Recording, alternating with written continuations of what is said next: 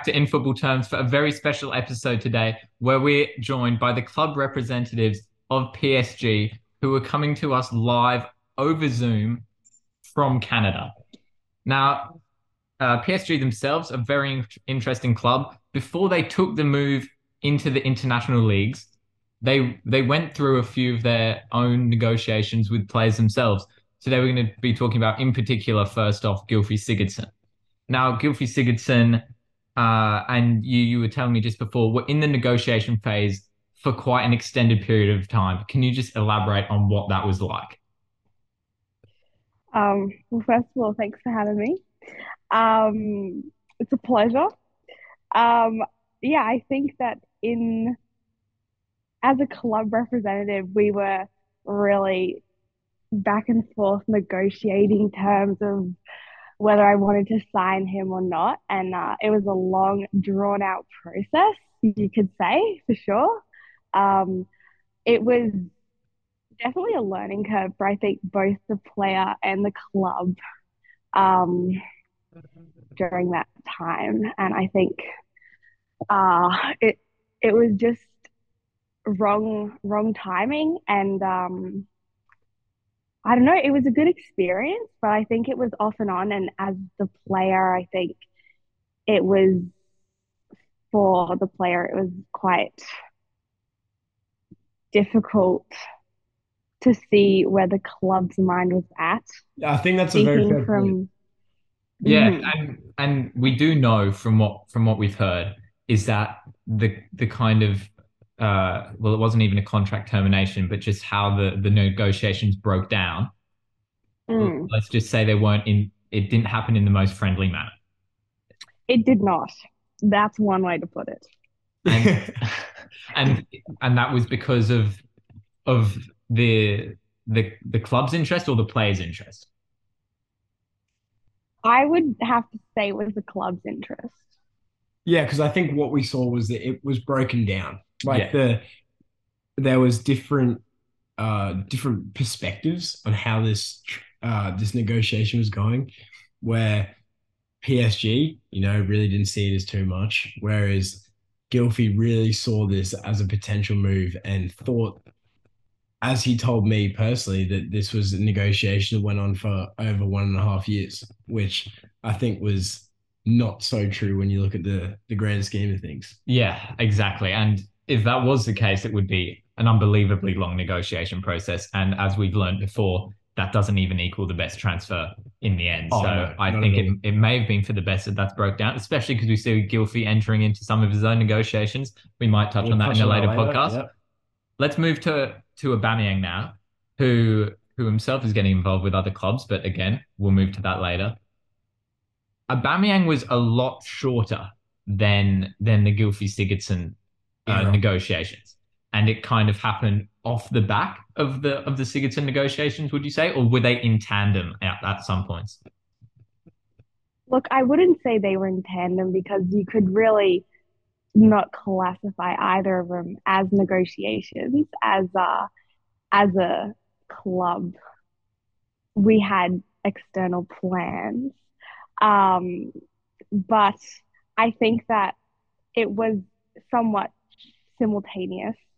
Um, but we actually, the club and the player actually had previous run ins, you could say, a year before.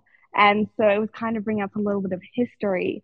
And um, it was, yeah, it was in in tandem, I think. And it was uh, unofficial, official negotiations. How much would you say the fact you touched on external plans there?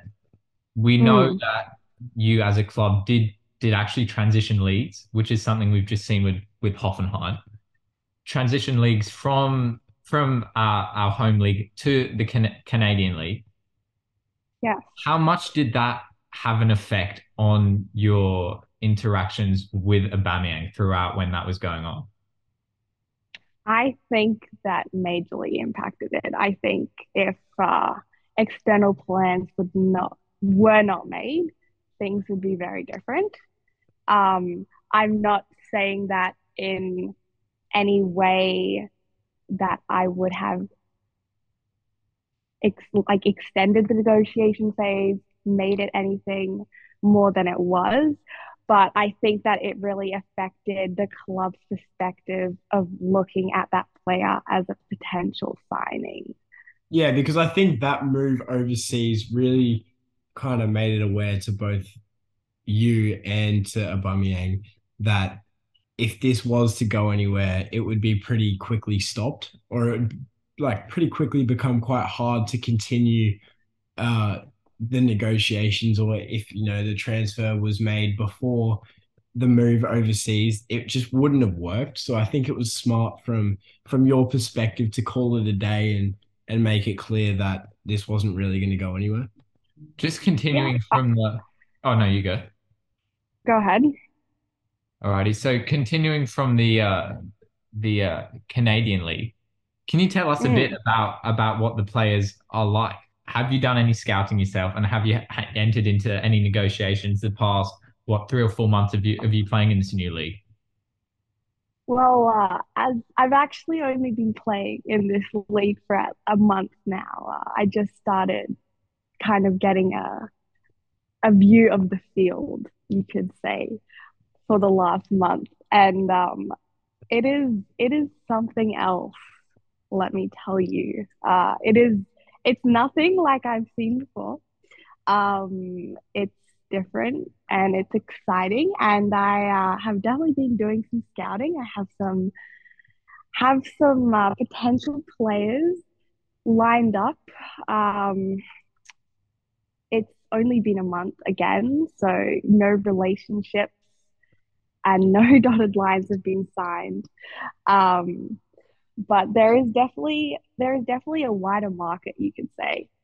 So we're we saying the quality of players in this new league is much higher than we've seen over here, or are we just saying it's it's just different? I think from an outside perspective, I would like to say it's higher. But then again, I am looking from the outside. I haven't really got the inside play on things yet. I haven't personally um, spoken had any meetings and spoken to these these players. So from the outside looking in, I would have to say it is higher. Um, then again, I'm not from the outside looking in back back home. So it's I think it's a different point of view.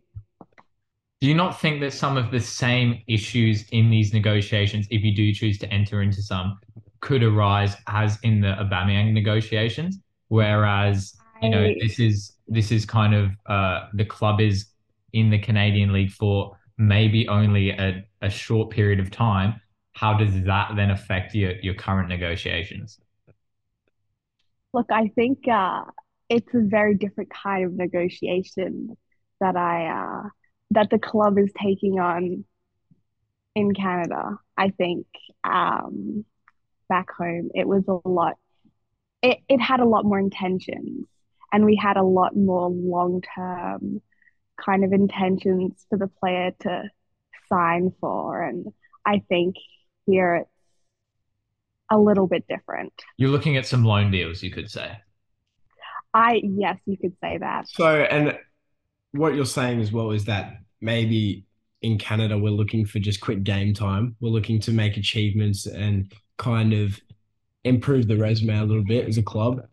And that's about it because obviously we don't have the time for extended contracts to be to be signed. So is that is that what you think is the plan? I think uh, that is the current plan.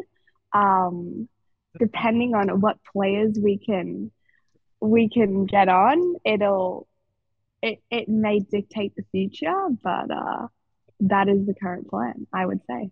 Whether you are aware or not, I think there was a mm. there was a strong link with Fabrizio, our own Fabrizio, mm. and we just want to get a taste of whether you actually knew that was going on or whether that really went under the radar. Um, I think I think clubs more know than the pl- more know more than the players think they do. I think as a club representative, I have a very big basis of people on my radar. And um, I am aware of a lot of things.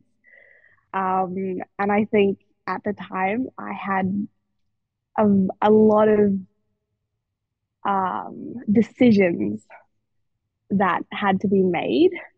And so I was aware of it, but it was, uh, I wouldn't say it wasn't a priority, but it wasn't a, a major decision.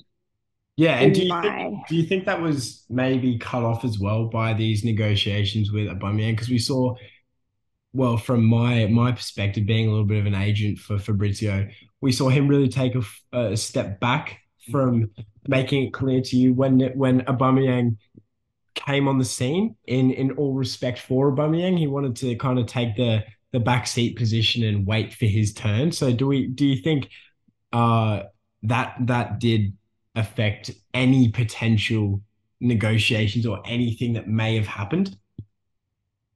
I do. I do. I think that, and I think the fact that I already had two serious players in a somewhat of a negotiation phase definitely affected um, my reasoning for that. Yeah, I think I think that's fair to say. Yeah.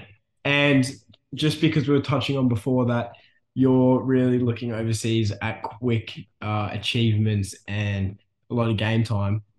Coming back, do do you expect to to look for players that have also had similar experience in game time and um, achievements, or are you really going to come back and it's going to be level playing again, and whoever whoever wants you can take their shot? I think that's a very broad statement. I think that uh, I cannot speak for what the future will hold. For one thing, I, whilst that may be what I'm looking for right now as a club, you never know uh, what player is going to come along. And so I don't want to speak for the future. I'd like to say that when I do come back, it'll be a level playing field, but I uh, don't want to. Yeah.